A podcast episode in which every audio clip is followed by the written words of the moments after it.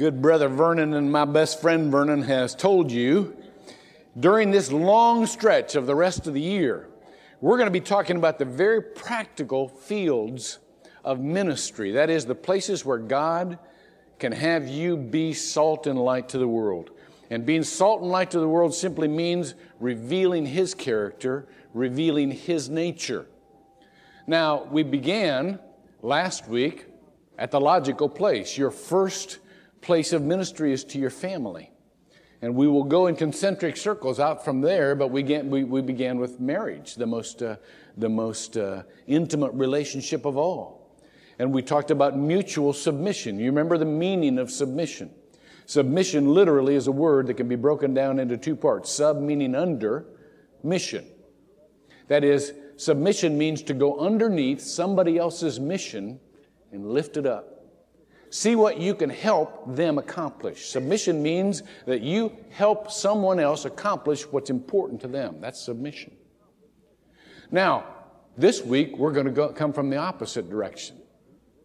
Last week we came from the bottom up. This week we're coming from the top down, or we're coming with proper authority. Now, I realize that this is not a popular subject, how to exercise authority. People are very suspicious of authority. We have been since the 60s. And so this is something I need to do a little motivation here. Because many people do, are very reluctant to exercise authority whatsoever. And one of the reasons that we're having that six o'clock uh, uh, Tuesday night dealie where Becky and I are going to be more specific about principles of raising kids. Uh, all of ours are, are raised, and so we've kind of been through all the stages. And uh, but, but I just realized Saturday morning, yesterday morning, man, I can't get, I haven't got room for the practical stuff and the motivational stuff, and they got to have both. And so we called this at the very last moment. That's why there's not childcare. I'm sorry about that. But there will be tapes. Don't feel bad if you can't come because we'll tape the thing. Um, um, but if you if you got some, we'll try to we'll try to do this in like half hour, forty five minutes, and then you can play stump the pastor. Yeah, but you don't know my kid, so so we'll, we'll try to do that. But but the point is, we got to spend some time just reestablishing the need and the, and, and the motivation and telling you why you need to exercise authority. And one of the things you, you realize as kids grow older, you'll have to answer, you'll have to give them the philosophical basis before you give them the details. Because uh, they're going they're going to want to know why. Now, is there a need for authority? Is there a need for people to see parents and their bosses in positions of authority? Well, let me give in a, a, a true uh, um, illustration of this.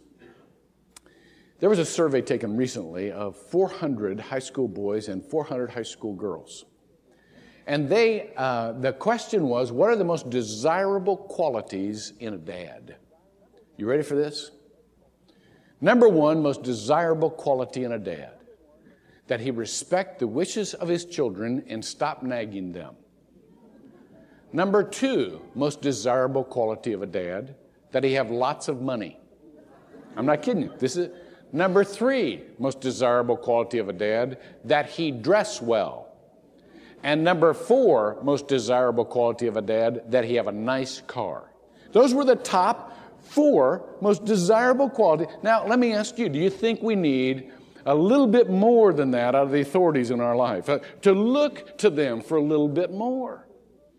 Well, I believe we do, and if you'll turn to Ephesians chapter 6, we will continue with Paul's outline of spiritual maturity.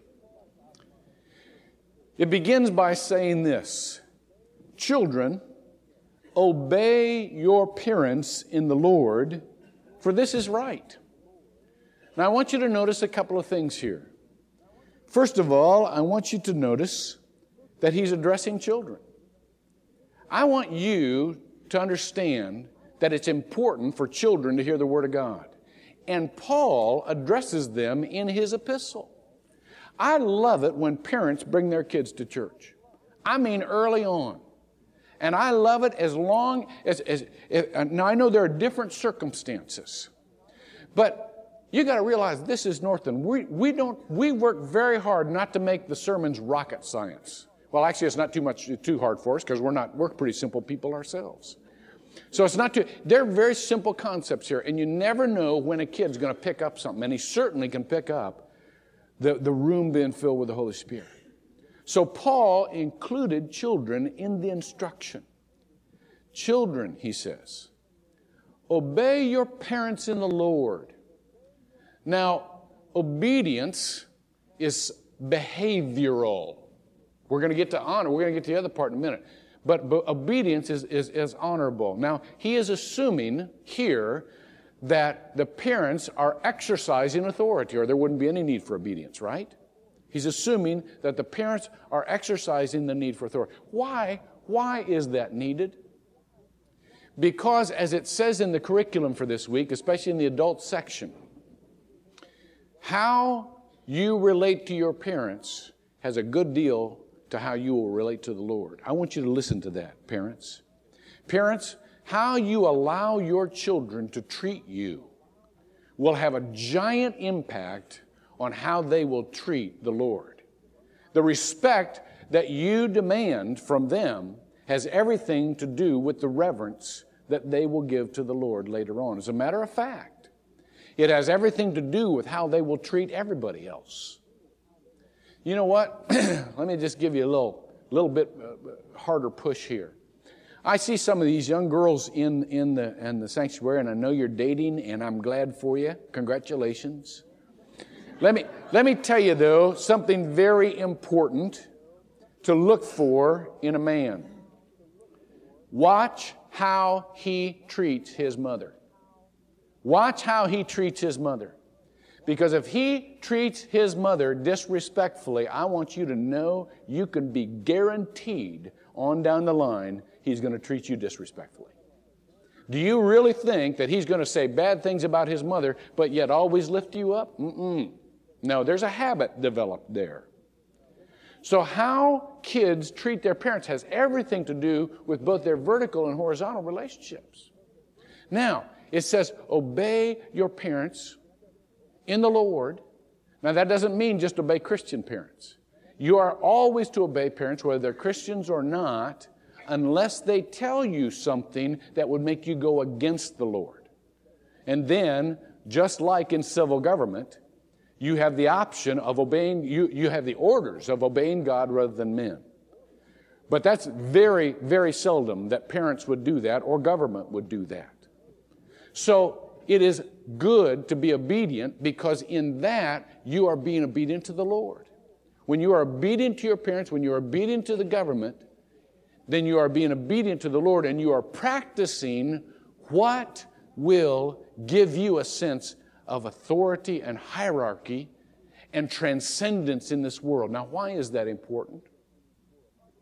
Well, Proverbs 22 15 says this, and we can see it from the survey that I just quoted. Foolishness is bound up in the heart of a child. I hope you don't expect your children to come out mature or loving or giving. No, foolishness is bound up in the heart of a child. But it says, watch this, the rod of discipline will drive it far from them. Now, I want you to think of a rod not just as something that you can hit people with. I want you to think of a rod as something that is straight and will help keep you straight. Why do you think it is that the Lord gave us hundreds of years of the law before Jesus Christ ever revealed the extent of God's grace? Do you think it was only so that we could feel inadequate and know how badly we would fail the law? No, that is a result, and that's certainly what happened, and that was one of the reasons that nobody can accomplish the law on their own. Nobody can be good on their own. But there was another reason for that to teach us that the law, i.e., the Ten Commandments, God gave to us as a gift in order to, that we could have healthy relationships. In order to have a healthy relationship, you have to have a standard that's beyond the relationship. God gave us that standard in the Ten Commandments, and if we live by those Ten Commandments, we'll be able to love better. As a matter of fact, we'll be able to love Him better, first, first four, and we'll be able to love others better, last six. Now, let me give you an example of this. I used to live across the street from Francie Simon. Some of you have heard this story before. Francie Simon was a, uh, uh, a, old World War II vet that had a wooden leg. Boy, you talk about fascinating a, a young boy. You just, you just put somebody in a wooden leg around a young boy, and he just asks all kinds of questions. He said he got shot off in the war. And, and so, well, I just couldn't, I was so fascinated with that. And I'd go over, of course, you know, when you're young, you don't have much to do, so you go over and knock on the door for, Francie, what are you doing today? I just want to hang around you. You got a wooden leg.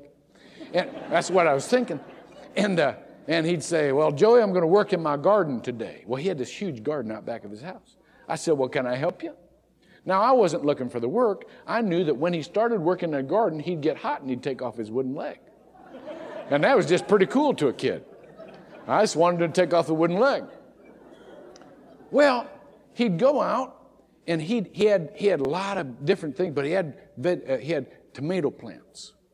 And one of the things Francis Simon would always do is he'd put up a rod beside each tomato plant, a stick. And then he'd tie that tomato plant to that stick. Now, why did he do that? Just so that the tomato plant uh, uh, would be restricted, so that, so that it would feel uh, confined? No.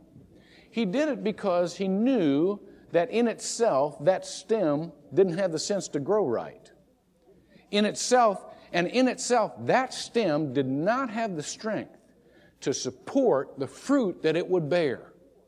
You see, when a tomato plant grows up and it gets those big old tomatoes, it just goes over. And so, and so he knew that that thing needed the help of the rod standing beside it. Parents, I want you to know the same thing about your children. They, they don't have innately the sense to grow straight. They, they don't.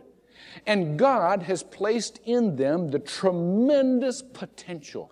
I mean, giant spiritual fruit that's going to come out of their lives. But unless they have something strong right beside it, unless they have the teaching of proper authority, which is the vertical line, that fruit, that potential will pull them over. It'll absolutely destroy them. And so God gave us the honor of exercising authority not so that we could confine. You don't, listen, legitimate authority hates to exercise authority. You know that? Nobody placed in a position of authority. Most of you are placed in some realm of authority. You either have children or grandchildren, or you, you're an aunt or an uncle, or you have uh, workers uh, that answer to you, or you have friends that look to you uh, and respect you, or, or, or you, you are placed in some realm of authority. Now, I have seen the bumper sticker, and I'm sure you have too, that just says, question authority. Comes from the 60s. It's okay. Question authority. I want to tell you something about legitimate authority. Nobody questions authority like legitimate authority. That is, the people who are legitimate authorities don't want to be in a position to exercise an authority. They don't like it. They don't want to have to go there. But they will when it is necessary. Because they like playing boss? No. because they realize that if they don't do that, those placed in their care will not have the support and the order in their life and the peace in their life and the structure in their life to support what God wants to produce in their life. They do it for the welfare of the people that God has given them uh, uh, to, to be over, so to speak. They do it not for control, but for prevention of destruction. And when we do not exercise the authority at proper times and in proper ways with proper motives, those given to us destroy themselves. So authority is absolutely necessary. And when Paul says, children, obey your parents, for it's right, he starts down and he just says, he says something simple to kids. He's saying, if you're on this level, I want you to know if you if this if you don't read any further, I want you to I want you to I want you to understand this. You need to obey your parents because it's the right thing to do. If you can't understand anything more, you just understand that and do it. But in the second verse, he goes deeper. It says, Honor your father and mother, which is the first commandment with a promise, that it may be well with you and that you may live long on the earth. Now, now we're going deep. You see, honor is deeper than obedience. You can obey and have a, a bad attitude. But you can't, honor is an attitude. Honor is a, honor is a, uh, uh, um, it's, it's not only an action, it is, a, is an aura. It's a desire. Comes from your heart. Is there ever a time when you stop obeying your parents? Sure it is. Sure there is. When you grow up, you stop obeying your parents. Is there ever a time when you stop honoring your parents? Absolutely not. Absolutely not. Why? because this is something of your heart. This is something of your heart. Let me show you what God did in the Ten Commandments. When He said, For this is the first commandment with a promise, He didn't, he didn't mean that the first command, commandment in an order, because there's another commandment with, with a promise of blessing uh, uh, uh, unto thousands if you obey uh, God's commandments. So He didn't mean that was the first one. He meant when Jesus, remember when Jesus came and they said, Jesus, what's the most important commandment? And he said, Love the Lord your God with all your heart, soul, and mind and strength. That's the first commandment. And the second is like unto it. No, that's not the first commandment in order, but Jesus is saying this is an absolutely pivotal commandment. And when God placed honor your father and mother in the middle of the Ten Commandments, the first set of commandments is for a vertical relationship. Those have to do with your relationship with God. The second set of, of commandments has to do with your relationship with your fellow man. And right at, the, at that point, at, the, at the, what, what Paul would call the first point or the pivotal point, is the commandment of honoring your father and mother. Because it will determine how you treat God and how you treat other people. Therefore, recognizing authority is the way to get well. Many of you are 12 step people, and you know the first three steps. The first step is I recognize that at least this area of my life is totally out of control. I can't do anything about this. By the way, that's the beginning of the sinner's prayer. Lord, I admit I'm a sinner and I can't do anything about it and I can't earn heaven and I don't deserve heaven. I am helpless. That's the first step. But you remember the second two steps? The second step is I believe in a God that can do something about it. I believe in a God that has the power to set my life in order. And the third step is I turn over my will and my life to that God. You see, Getting well is a process of first arranging your vertical relationships and then going out and dealing with, with the rest of your relationships, person to person. now, why is it necessary, excuse me, for you parents to make sure that these rules don't just, con- don't just modify your children's behavior, but it really goes to their heart? Tell you why. Because, like Lamar Alexander, remember, remember Lamar Alexander? I think it was uh, he was Reagan's uh, uh, administ- uh, a, uh, Secretary of Education. Lamar Alexander was carrying his little girl around one day, and his little girl looked at him and said, "Daddy, you know what? Someday, Daddy, I'm going to be too big for you to carry." I want you to remember those words. Someday, no matter who you're caring for right now, they're going to be too big for you to carry. They're going to be operating independently. Someday, you who are the bosses of small companies, that company will be too big for you to carry. Some the, someday, the, the, those, those uh, people who are exercising a, a certain realm of authority over certain people, those people will be too big for you to carry. And then they got to lean on the everlasting arms. In order to do that, you've got to see that something is in their heart that is not a visible thing. I was reading a book um, one time by Ken Davis. Ken, is, Ken used to be a, a, youth minister, and he wrote several clever books. Uh, the first book I think he ever wrote was uh, to kids, and it said, and the title of it was "How to How to uh, Live with Your Parents Without Losing Your Mind." And the second, the second book was to parents, uh, and it, it, the title of it was "How to Live with Your Kids When You've Already Lost Your Mind." but he was he was talking about when he took flying lessons. He loves to fly, and when he took beginning flying lessons, he he he he got to the stage where he was soloing and his mentor, his teacher said, Ken, you're all ready to go. I just want to tell you one thing. Don't fly through a cloud. And he said, Why not?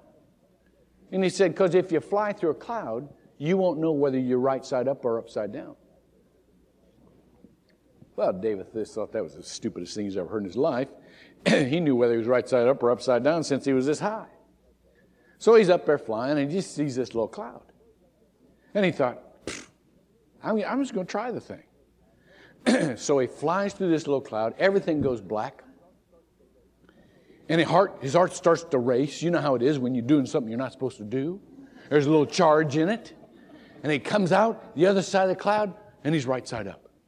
And he thinks, man, that was kind of a, I, that was kind of a thrill. I kind of got juiced there. Well, he started playing around with the idea of going to a bigger cloud. He didn't say bigger clouds that day, but the next day when he went up, there was this huge cloud. So he's flying up by that cloud. He just kind of tips his wing in the edge of the cloud, you know. He's right side up. He's right side up. So he decides to take the dive. So he goes into this cloud. And he said his heart was just racing, and his stomach was right up where his Adam's apple used to be. And then he said the weirdest thing happened. He said all of the pencils and books on the floor started floating about eye level. He said that was I was so juiced. I was so charged. He said it was so good. And he said, and then they went straight to the, to the, to the uh, ceiling like there was a magnet. And he said, when I came out of that cloud, I was totally upside down and the airplane was spinning. And he said, it was everything I could do. He said, I know there were angels on those wings because it was everything I could do to get that airplane under control. I almost killed myself. He said, I came right back down, went to my instructor, didn't tell him what I'd done, just said, I want to learn instrument flying.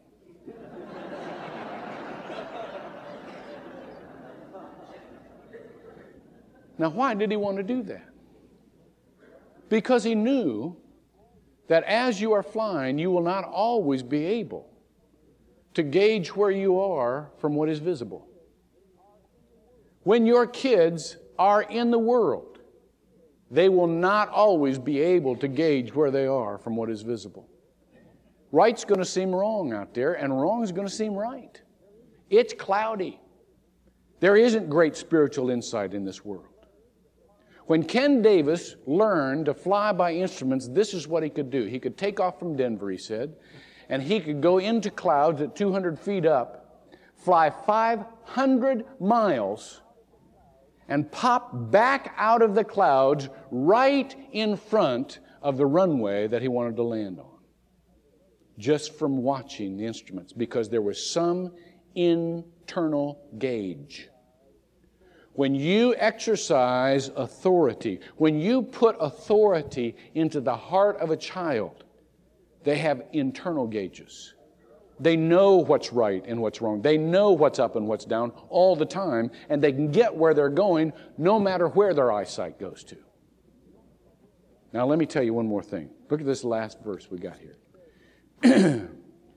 it says, And fathers, do not provoke your children to anger. Now, the Greek word here really could apply either to fathers or mothers, but probably fathers have a little bit more habit of doing this, you know, kind of getting a guy thing going there. So it says, Do not provoke your children to anger, but bring them up in the discipline. The Greek word here is the one from which we get the word uh, pedagogy, uh, and it means general education general education. That is, tell them whatever they need to know and instruction. This is the word for training. Training. Remember in, in Proverbs 22 6, it says, Train up a child in the way he should go, and when he is old, he will not depart from it. You know what the word training refers to? It's the same word that you train an animal with. There's not a lot of intellect here, there's just habit over and over and over again. I'll teach you something Tuesday night about arguing with your children. Don't ever think you can win an argument with your kid. Ever. It's, it's called the broken record method of arguing.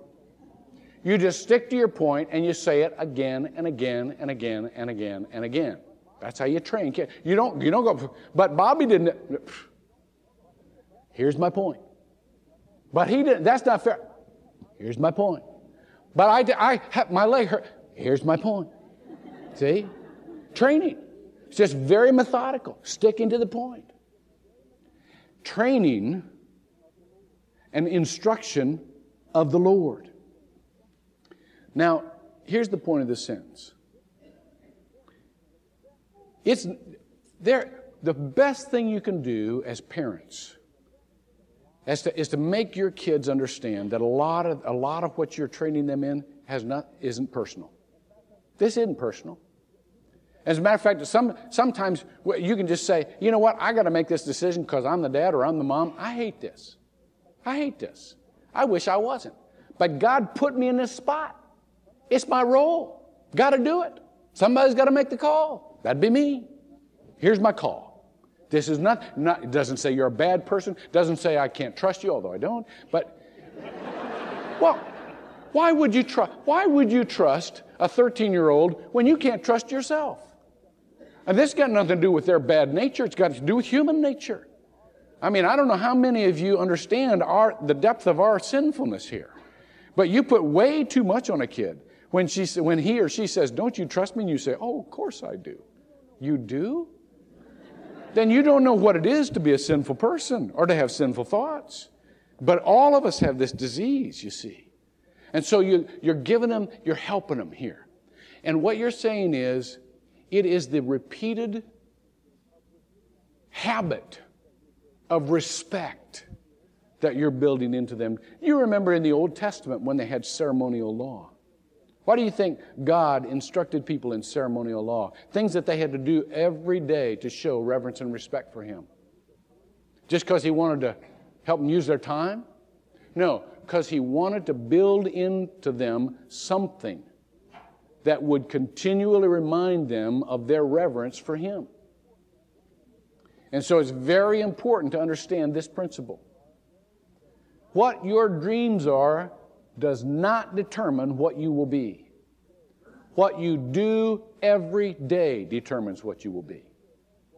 Therefore, when you train kids or when you are responsible for those under you, then you are responsible to teach them things that will help. When you train kids, manners are very important.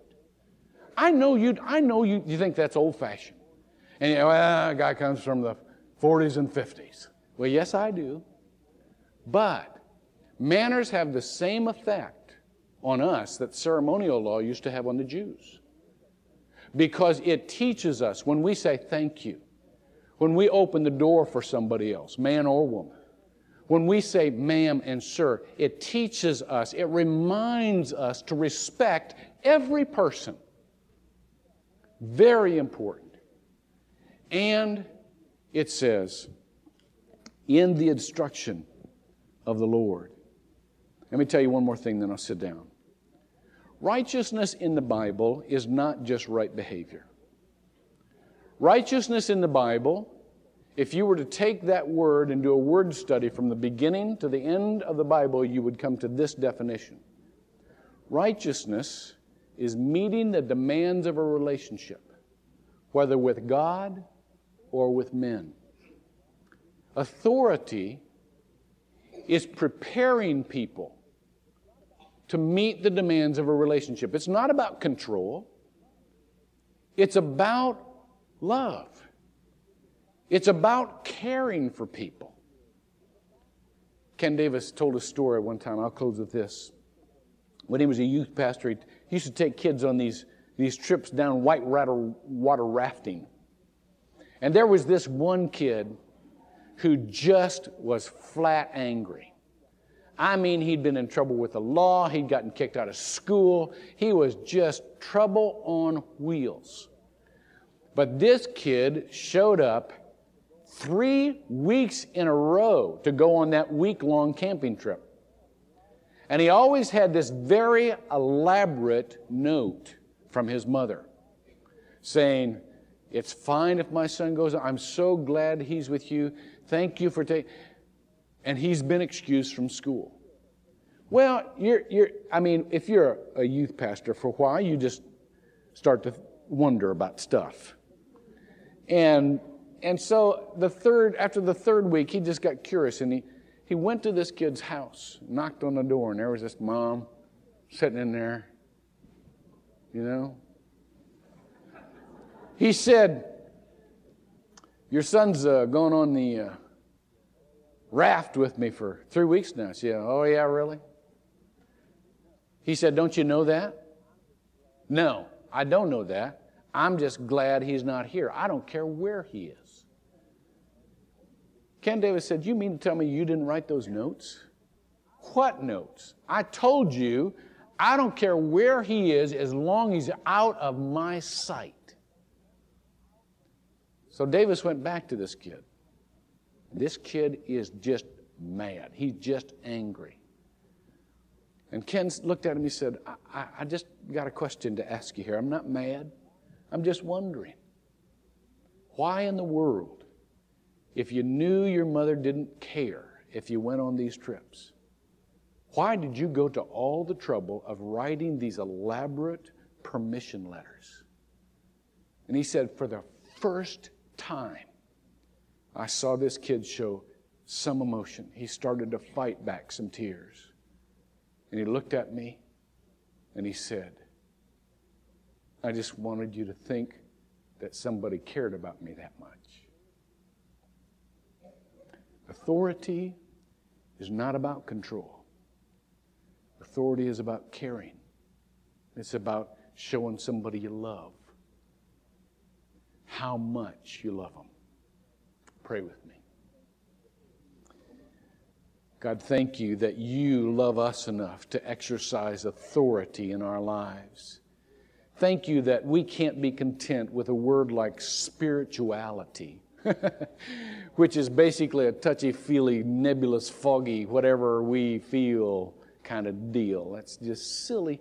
Thank you, God, that you have given us what is solid and what is concrete and what demands obedience, not for your control, but for our well being. Help us to communicate that same kind of love and care to our children and to those given into our realms of authority. We pray this in the name of the most obedient Jesus Christ.